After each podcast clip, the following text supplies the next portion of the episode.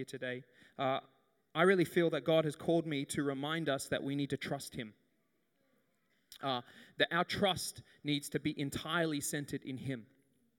That this year, before we get into the year, before we move any further with the year, that our trust and hope would not be in external things, but that our trust would be centered in Jesus Christ that at the end of the year, when we look back at the end of 2016, we won't look at all the things we did and all the things we gained, but rather the, the, the measure of the success of that year was how much more we fell in love with Jesus.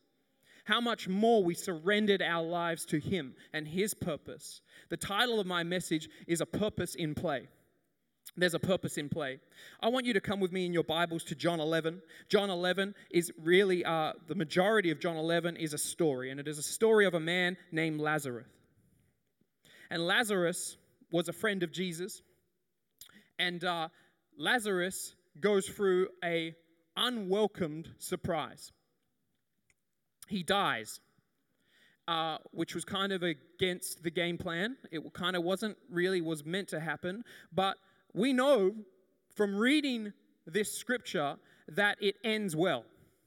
In fact, come with me to the end of this story in verses, uh, John 11, verse 38. It says, Then Jesus, deeply moved again, came to the tomb. It was a cave, and a stone lay against it. And Jesus said, Take away the stone. Martha, the sister of the dead man, said to him, Lord, by this time there will be an odor for he has been dead four days. That's a long time. Jesus said to her, Did I not tell you that if you believed, you would see the glory of God? I want you to say this with me. Say a higher purpose. A higher purpose. So then they took away the stone, and Jesus lifted up his eyes and said, Father, I thank you that you have heard me.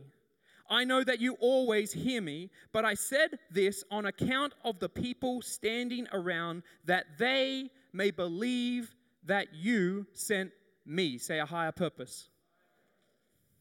When he had said this thing, he cried out with a loud voice, Lazarus, come out. And the man who had died came out.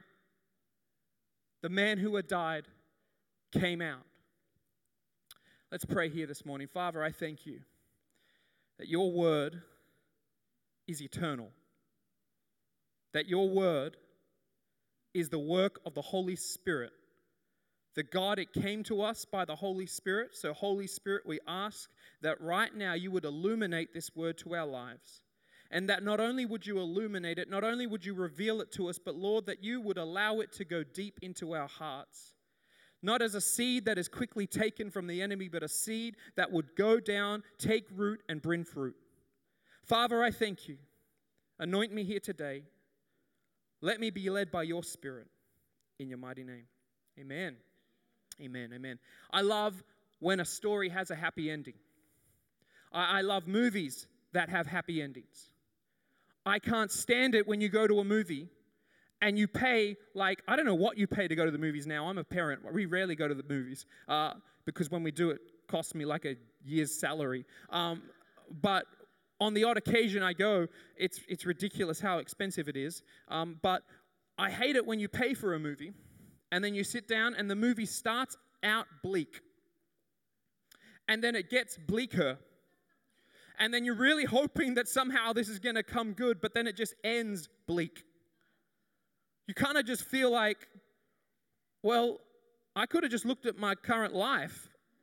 If I really wanted to be depressed, I could have just gone out and just kind of looked around at my work currently. I could have just kind of gone and seen my kids misbehaving. I didn't have to go and pay $20 for someone to make me feel worse for the sake of creativity. It's amazing, isn't it? But we love a good ending, don't we? We love it. I like to know what's going to happen in a movie. Many of you hate spoiler alerts. I love them. Whenever a movie comes out of a, a book, whenever it's, it started off as a novel and they kind of turn it into a movie, I always try and read the, the book first. Because I like to know what's going to happen. I like to know how it's going to end. See, when I went and saw The Lord of the Rings, they would always end the trilogy, the, one of the, the Lord of the Rings, and it was terrible how they did this to people, but they would leave it at like the most, what? It's like a cliffhanger. It kind of ends, and then you got to wait a whole year. But not me. I already knew. I'd already read the end, baby. I knew what was going to happen. All of you guys are going, oh my gosh, Gandalf, is he dead? I'm like, I know what's going to happen. I know. I love to know the ending.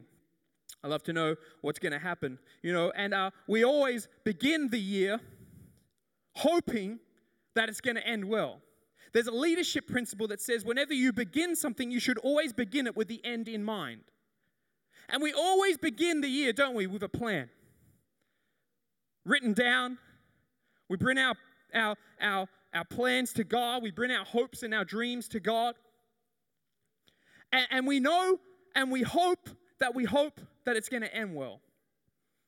But every now and then along the journey, we encounter an unwelcome surprise. Some of you had some unwelcome surprises last year. Maybe your job ended. It was an unwelcome surprise. Everything was going well, and then suddenly it changes. For us as a family, our unwelcome surprises is often a trip to the ER. I don't know why, but my children just love Mona Vale Hospital. They just love it.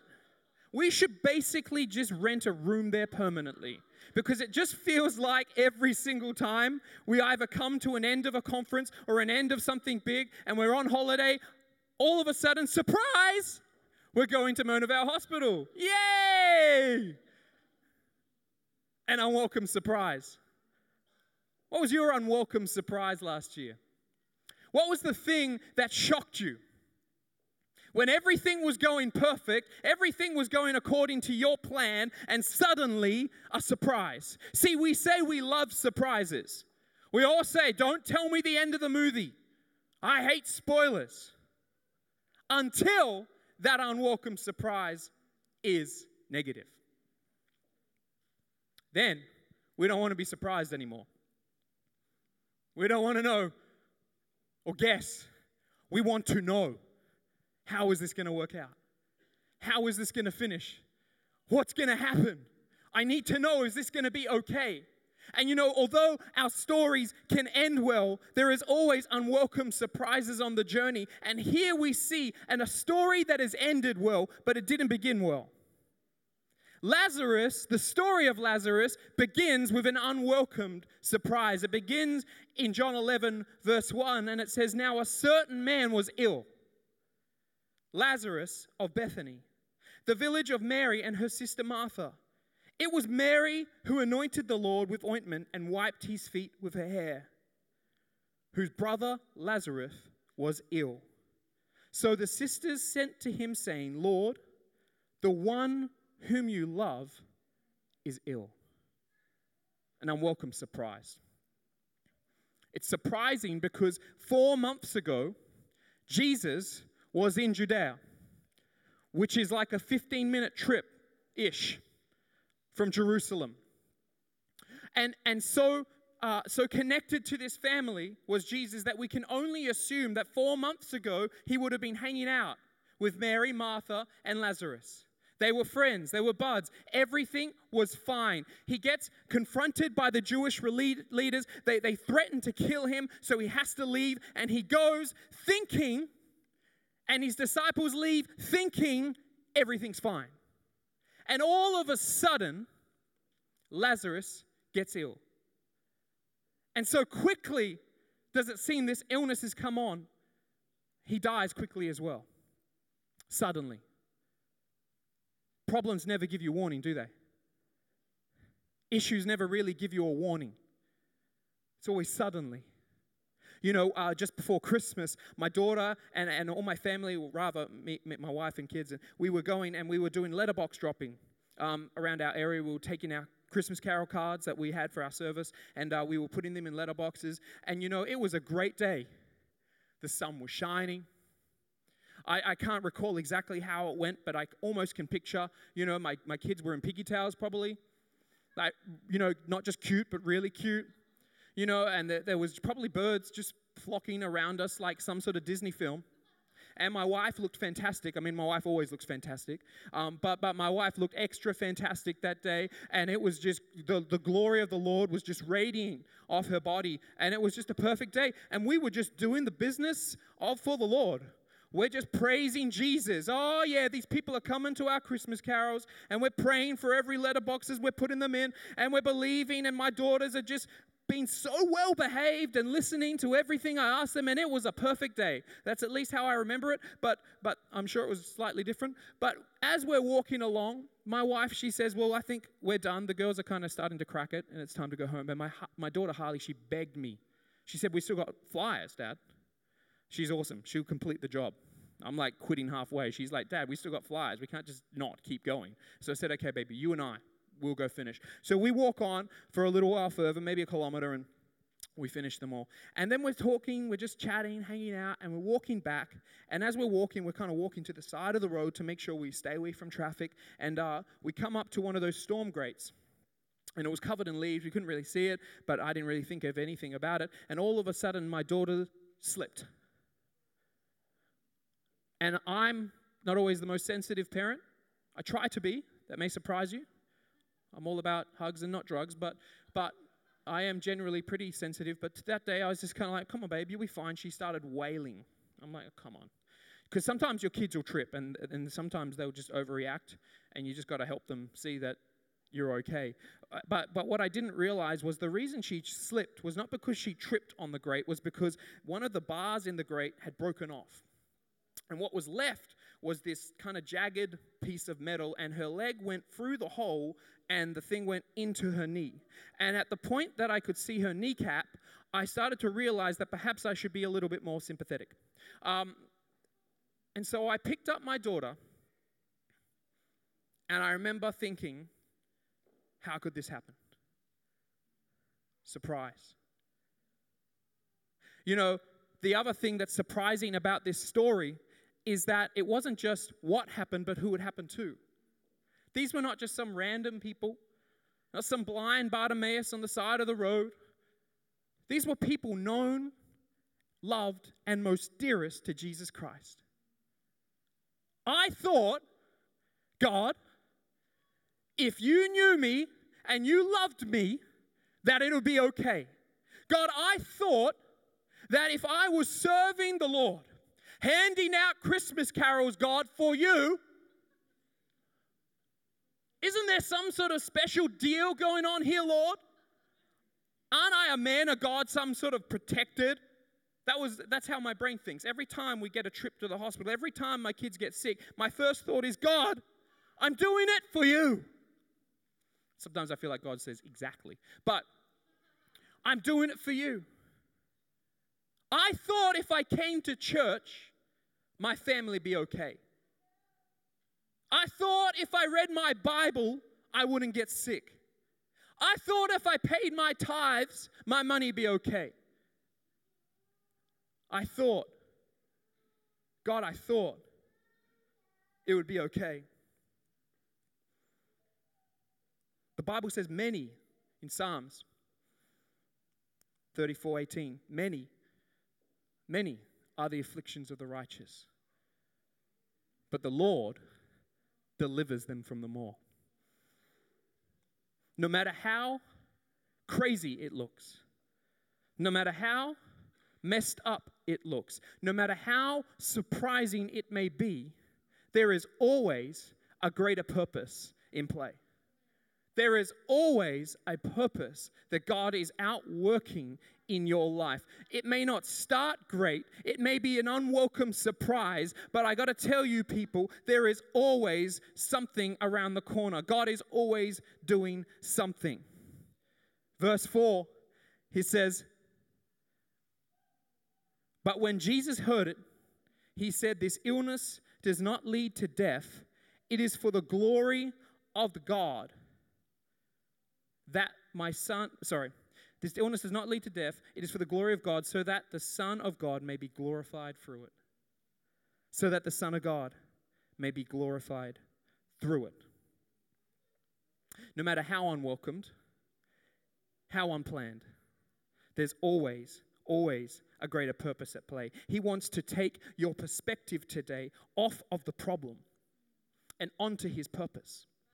He, he wants to take your perspective off of the problems in your life and back on to the solution. You see, he never promised there would be no problems, but he always promised there'd be a solution.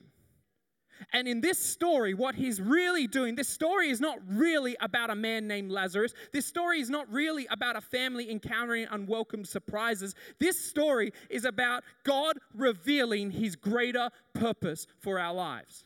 Check this out. You watch this. He's so committed to this, it, it, it astounds me, uh, awkwardly so. So now Jesus loved Martha, this is verse 5, and her sister and Lazarus, loved them. So when he heard that Lazarus was ill, he stayed two days longer in the place he was. He waited. He waited two days. And the text alludes it's because of his love for them. He waits. God, don't you love me? Take this pain away. Come and fix it now. I thought you loved me. I thought you cared about me. It's amazing when we're in a trial how we question God's love for us. Don't you care? But, but maybe He's doing something because He loves you. Maybe, maybe His love for you is so, so great that He is willing to work out His purpose in your life despite your discomfort. See, we all think that God wants to make us comfortable. No, no, no. God wants to make you complete. He wants to make you whole. His love is so great that it will work through anything to complete that love in you. And the book of James tells us that when that love is completed, we begin to become complete and perfect, not lacking anything. The love of God is so good. It is beyond our ways. His thoughts are not our thoughts. His ways are not our ways. His love is beyond what you're going through. His love is beyond anything that you will travel through this year. His love is so great and willing to work through our discomfort that His love may be perfected in us. In us. So He waits. And you know what I find is, is the more that I surrender my own life to Him, the, the more I'm willing to say, God, not my way, but your way, I begin to see clearly the purpose in play. The, the more I surrender my life to Him, the clearer the picture becomes. Our lives, our lives cannot just live for any purpose. You've been divinely created to live for a divine purpose to live for a divine purpose. Isaiah 14:24 says, "The Lord of hosts has sworn, as I have planned, so shall it be. As I have purpose, so shall it stand." Proverbs 16:9 says, "The heart of a man plans his way, but the Lord establishes his steps."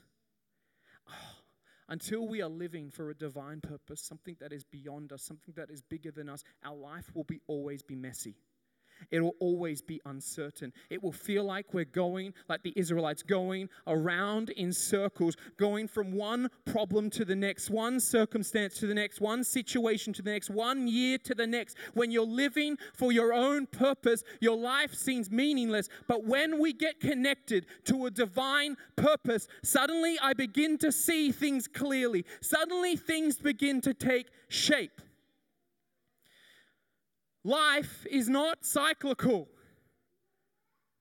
it's not linear.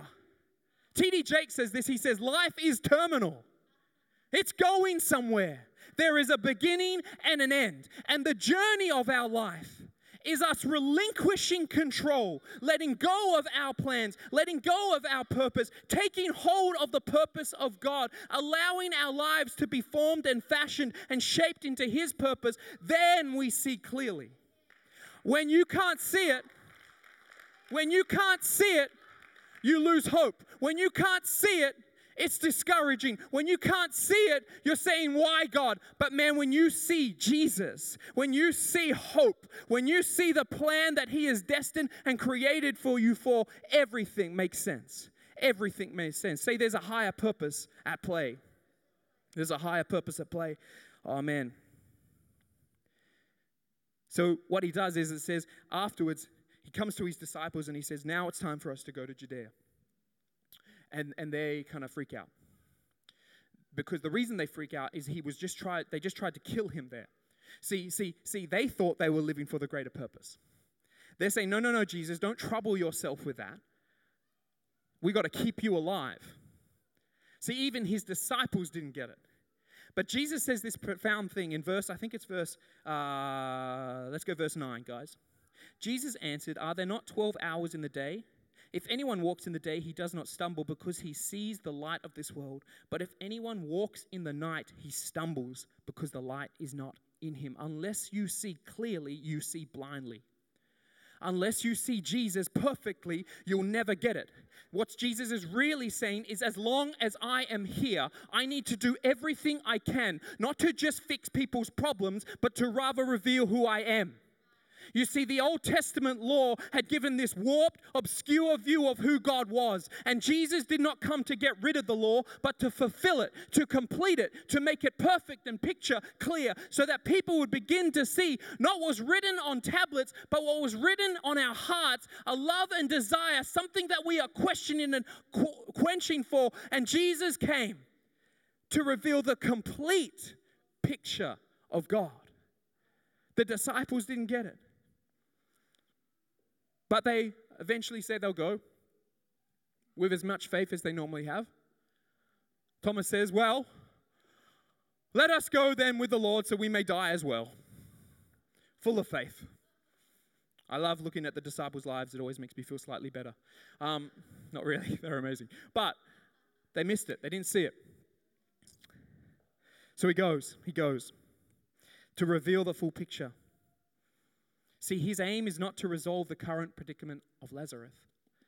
His aim is not to reveal and to sorry to deal with the current predicament at play. He wants to reveal the solution to the eternal problem of our world. The eternal dilemma. Maybe what you're going through and what you go through, maybe there's something deeper at play. Maybe, maybe the reason you keep getting frustrated every time you fall into a trap is because you keep thinking that God is just going to come and save you. Maybe your expectation on God is that every time you enter a problem, you look to Him to save you. But maybe what you need to understand is that He has already saved you. Maybe every problem you go through no longer needs God to come and save you afresh. Maybe we just need to get a fresh perspective on every problem we face, understanding that He has already overcome, He has already come through. Verse 17 Now, when Jesus came, he found that Lazarus had already been in the tomb four days. Bethany was near Jerusalem, about two miles off, and many of the Jews had come to Martha and Mary to console them concerning their brother. So when Mer- Martha had heard that Jesus was coming, she went and met him, but Mary remained seated in the house. Ma- Martha, she runs. She runs to fix it. Martha is frustrated, as Martha always is. She runs to go and deal with the problem, but Mary is fixated. She's crushed. See, some of us are frustrated with what God is and isn't doing in our life, and some of us are just fixated on what God has not done in our lives, and we're crushed. And in Jewish culture, the, the, when you were mourning, you would remain seated. It's intense when you read about Jewish culture and the way that they express mourning. They'd pull out their hair, they'd tear their clothes, and then they would sit. I don't know if you've ever been in something so traumatic that it takes the breath out of you, and all you can do is sit. You see, what this reveals to us, we have to remember that though God can bring purpose out of your pain, it does not mean He doesn't care about your pain. Do you know what's so incredible about this story? There's that a little bit later when Mary finally comes to him, crushed and defeated. She falls at his feet and she says, If only you had been here, my brother would not have died. And he doesn't say, Cheer up, Mary. I got a purpose in play. Everything's going to be okay. Do you know what it says? He sees her weeping and he is moved with compassion and he is overwhelmed and troubled in spirit. And then we come to the shortest verse in the Bible. It says, Jesus wept. So that everyone around him said, See how he loved him. I love that we have a God who was wrapped himself in flesh, who came to earth not just to resolve the issue, but that he could sympathize with our pain. We have a God who was crucified. We have a God who separated himself from himself. How does that even work? I don't know. It's a theological conundrum we can work out forever. But he has separated himself. And I love a God who can experience pain, who knows what pain is, who doesn't go and pat me on the back and pull my socks up, but actually comes and embraces me, that actually comes and sits with me, that actually comes and weeps with me. I have a God that just like me, when I don't know why it's happening, he too said, God, why have you forsaken me? Why? Why? It's in the midst of the trial that we can see his compassion clearest. Paul begins 2 Corinthians 1 with this. He says, Blessed be to be the God and Father of our Lord Jesus Christ, the Father of mercies and God of all comfort who comforts us in all our afflictions, so that we may be able to comfort those who are in affliction with the comfort with which we ourselves are comforted by God. He does not delight in suffering. See, we gotta we gotta get this right theologically. I'm not talking about God's going to use your pain because that's what God does and He's just going to discipline you because that's what God, that's part of it. But there is a deeper part. God doesn't cause pain, but He can redeem it. He can bring purpose out of your pain. That's the great news of the gospel. It's not that God comes and waves a magic stick and fixes everything, it's that God would be with you in the midst of every trial. And not only would He be with you, He actually can redeem it. He doesn't just want to comfort your pain, He wants to resurrect your pain. His purpose in life is to bring you out of something. And the greatest thing is that we don't go through things for nothing that the purpose that God had here was not just for Lazarus, was not just for Mary, was not just for Martha, was for the whole world. Out of my pain, the glory of God can be revealed. God's goodness, His grace, His compassion can be revealed to a world that is so desperate, so desperate for peace. He can redeem it. But only if you put your trust in Him, if you can put your trust entirely in God this year. He will bring purpose out of your pain, working His glory through your life. But can you trust Him? As I was carrying Harlan that day, as we were running back, I was thankful of a few things. One of the things I was thankful for was that I got fit, because if it was three weeks before that, I probably would have collapsed of a heart attack on the way home.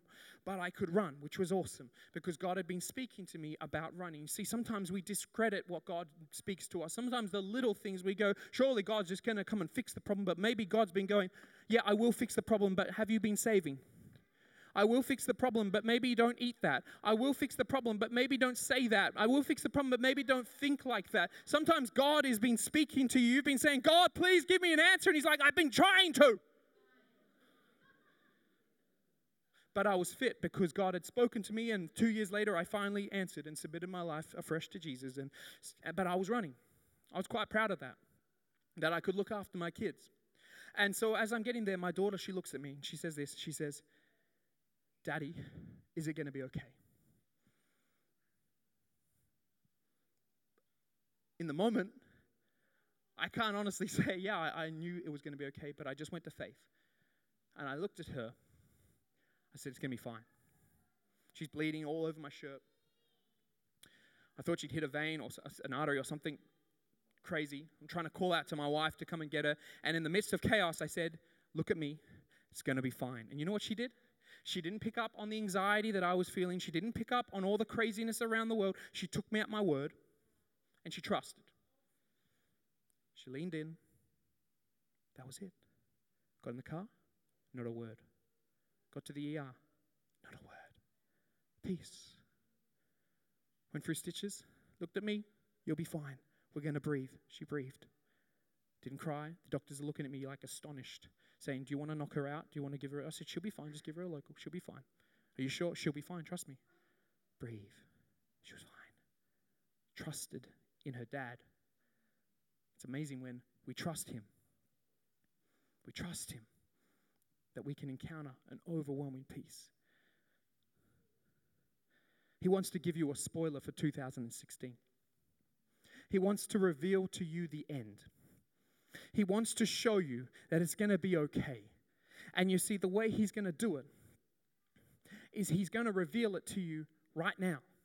Are you ready? Are you ready? That was, you could respond if you want to, uh, but that's fine. Uh, verse 21 Martha said to Jesus, Lord, if you had been here, my brother would not have died. But even now I know that whatever you ask from God, God will give you. Jesus said to her, Your brother will, be, will rise again. And Martha said to him, I know that he will rise again in the resurrection on the last day. She had a belief that, yes, I know God, one day he will rise again. He placed his faith in you. I know on the day of the resurrection he will rise again. And Jesus says something uh, mind blowing. He stops her and he says, Look at me. I am the resurrection and the life. I am the resurrection and the life. She was searching for an answer, searching for a solution, and he said, I am the solution. See, we so often are looking outside for an external answer from God, and all the while he's saying, I'm the answer. You want more peace this year. You're saying, God, give me more peace. He would say, Look at me, I am your peace. You're saying, I need more hope this year, God. He says, Look at me, I am your hope. You want to overcome something that has been dragging you down for years, frustrations that have been holding you stuck. And you're saying, God, I need something that will help me overcome. And He says, Look at me, I have overcome. I have overcome. See, we want a better year this year. We want a great year this year. But can I tell you, it's not going to come from more money. It's not going to come from a better job. It's not going to come from more behaved children. It's not going to come from better friends. It's not going to come from more Instagram followers. It's not going to come from a better social status. It's not going to come from a boyfriend, Chrissy. It's not going to come from a husband, Chrissy. That would be good though, because she's single, P.S. It's not going to come from an external thing. All you need, every single thing, not one iota, everything is found in Jesus. Period. It's found in Jesus. Your hope is in Christ. Your life is in Christ. Your joy is in Christ. Your peace is in Christ. That job, it's in Christ. That family, it's in Christ. That child, it's in Christ. You have to place your trust in Him. He is the beginning and the end, the author and perfecter. And when I lined my life up with Him and said, You be my beginning and end, Lord, you be my author and perfecter, I started to live for something greater than I could ever imagine. God started to do something in my life that in all stages of life I can be content. I can be content knowing that I already have everything I need in Him. The devil's greatest trick for you this year is to blind you from the reality that the spoiler is out. The end is nigh. His name is Jesus. You don't need anything else. You don't need more money. You don't need that better car. It's all in Jesus. The greater purpose at play is this that no matter what you go through this year, the good, the bad, and the ugly, you've already won. You've already won. So let me ask you this question are you beginning this year with your hope in your own plans? Or are you going to surrender your life to Jesus? Will you say, My will, not your, your will, not mine? Will you surrender your life to Him? Have you been, if I can get the keys up, if you've been placing your trust or your hope in other things, well, this year, will you place your hope in Jesus? How are you going to begin this year? What's your plan? What's your purpose? For me, it's Jesus. I just want to fall more ridiculously in love with Jesus Christ. If I can get every eye closed here today. If you're here today and you cannot say, absolutely, I have placed my trust in Jesus. Maybe for the first time, you've never actually done this before. You've never actually surrendered your life and said, I want to believe and follow Jesus Christ. You can do that here today. Maybe you're here today and you have been following your own way. You could even come to church. When everyone's looking, you're lifting your hands, but you know that you know that you know that inside you, you're not satisfied for whatever reason you are disconnected from Jesus, when I talk about Him being your purpose and your hope, He is a part of your life, but He's not all of it. You can make Him all. He's either all or not all. That's the reality, friends. Is He all? Or maybe you're here today and you're just not confident that if you were to die today that you would have eternal peace in a home with Jesus that you would actually have eternal life you can be confident and sure of that today I know there are people here that need to come to God for the first time. I know that there are people here that need to come to God, return again. And I know there are people here who are wrestling with confidence in their salvation. If that is you, if you're any one of those three people with every eye closed and every head bow, I want you to lift your hand nice and high for me to see. I will see it and we're going to pray. Who is that here today? I know there are people here. Just lift your hand and say yes. Thank you, God. Who's that here today? I know there are hands that need to go up here today. You can argue with yourself, you can argue with your hand, head, but you know, I need to respond. Who's that person here today? Just lift your hand. I'll wait for you, don't worry. You don't need to be afraid, you don't need to be worried what people think. This is about you and God here today, and I will wait because I know there are hands here today. Who is that person here today? Just lift your hand. Don't wait another day, another second, not being confident in your relationship with Jesus Christ here. Who is that person? Lift it high enough and long enough for me to see. Thank you, Jesus.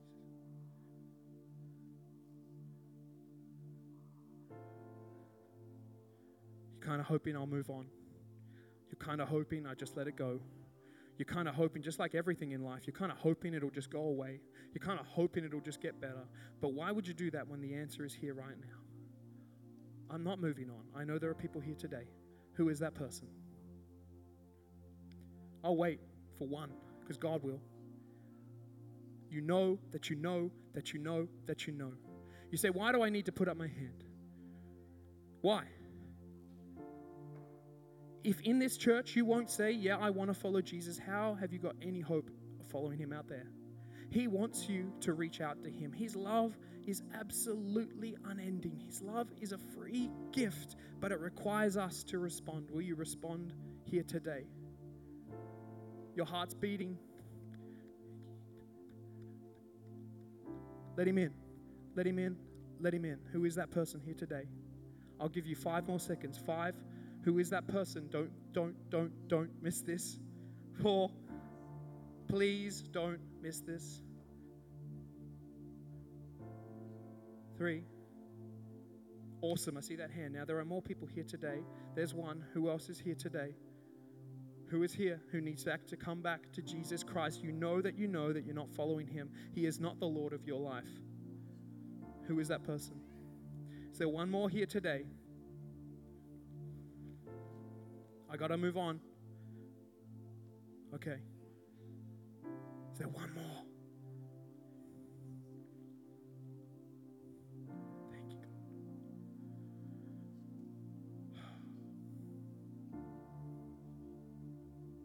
I got to move. Thank you, Lord. Thank you, Jesus. Okay. Can I get us all to stand? We're going to pray with this gentleman one of the team there is going to look after you, man. Come out here, bro. Let's give this guy a huge hand, huh? That's awesome.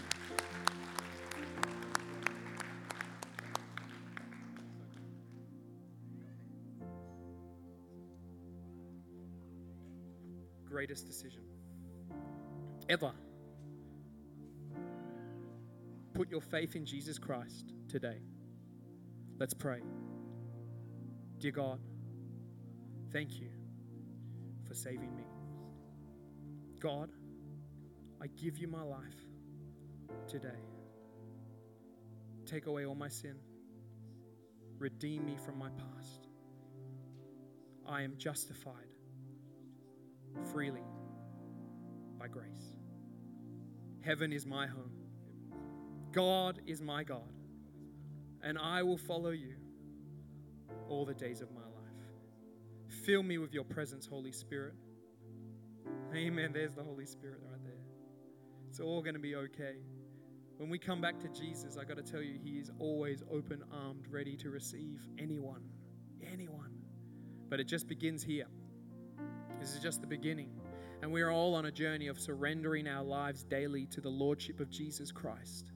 And when we do that, the Holy Spirit promises that He will be with us and walk with us. And He's going to walk with you. Holy Spirit, come right now. Feel Him. Peace of God. I thank you, Holy Spirit. Break every power off His life in the name of Jesus. Thank you, Lord. Amen. Amen. Awesome, man. This guy's going to look after you. Give you a Bible. Talk about following Jesus. Awesome. Bless you. Come on, let's give him a hand. So good. All right. God bless you guys. I apologize, Nat. We went a bit over, but um, it's an awesome, awesome thing. Listen to me. If you're worried, God's been speaking to me a little bit about this message. Well, a lot actually, but but particularly around this area. If you're a parent and you're worried about your kids, just lift your hands to God right now. Okay, awesome. Don't be afraid. Do not be afraid. I'm going to hand back to Nat. She can let us know what we're going to do, but but maybe after the service when we finish, we can just leave some worship going. Come down, connect with God. If you'd like prayer, I'll pray with you. God bless you. Awesome. Thank you, Pastor James. Awesome, accurate, honest, powerful word here today. So powerful. We're going to do exactly